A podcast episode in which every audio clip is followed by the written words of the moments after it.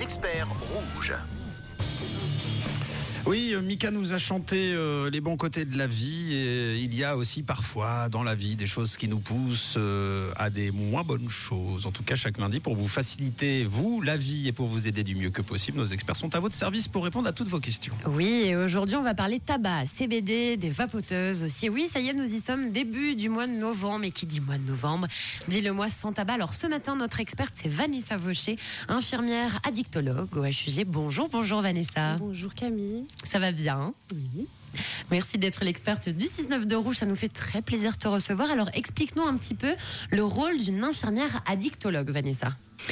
Alors, pour ma part, moi je travaille au HUG, il y a des infirmières addictologues qui travaillent ailleurs. hein. Le principe même, c'est d'accompagner les gens dans leur quête, de changer euh, leur comportement, leur addiction. Euh, ça peut évidemment être pour des personnes qui fument un petit peu et c'est un accompagnement assez facile, jusqu'à des personnes qui sont dépendantes de nombreuses substances ayant pris des risques énormes durant leur vie et c'est un accompagnement jusqu'au bout de leur euh, vie ou jusqu'à la mort. Alors, Vanessa, explique-nous un petit peu, ça veut dire quoi faire le mois sans tabac? Est-ce que c'est bien de participer au mois sans tabac et d'arrêter de fumer pendant un mois? Alors, le mois sans tabac, c'est l'idée que pour arrêter vraiment de, faire le sevrage physiologique de la cigarette, de la nicotine, ça dure un mois. Donc, lancer l'idée du mois sans tabac, c'est se dire j'arrête de fumer, j'essaye, je le fais. Et puis, évidemment, c'est de poursuivre l'arrêt. On est d'accord. Maintenant, si les personnes le font et puis reprennent, c'est déjà faire l'expérience d'un arrêt qu'on peut passer un mois sans fumer. C'est possible. Donc, c'est toujours quelque chose de positif pris sur l'ennemi.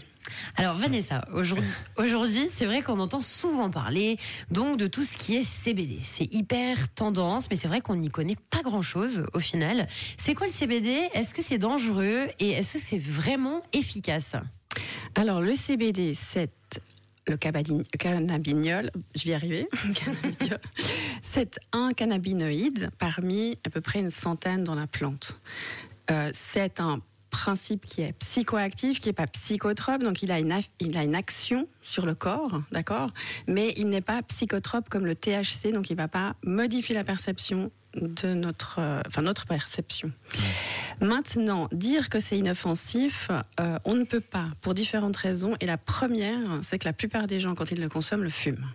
Donc celui ou celle qui consomme du CBD en fumant, ça ne peut absolument pas être utile ou de bonne santé.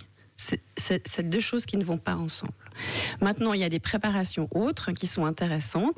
Les cookies Oui, alors l'avantage des cookies, l'avantage des cookies, c'est que ça a un effet retard. Ça peut être intéressant pour des personnes qui veulent se détendre sur le long terme, parce qu'effectivement, le fait d'inhaler, ça va accélérer euh, l'arrivée, mais ça va accélérer la descente aussi de l'effet. Maintenant, les preuves scientifiques ne sont pas là pour dire que c'est forcément euh, très utile en dehors de certaines euh, crises convulsives dans l'épilepsie, mais c'est seulement certaines très spécifiques. On cherche, la recherche est assez récente, donc euh, voilà. Par contre, on sait que ça a un petit effet sédatif sur la somnolence. Donc d'un côté, des personnes le soir cherchent à, se, à dormir, donc c'est plutôt positif.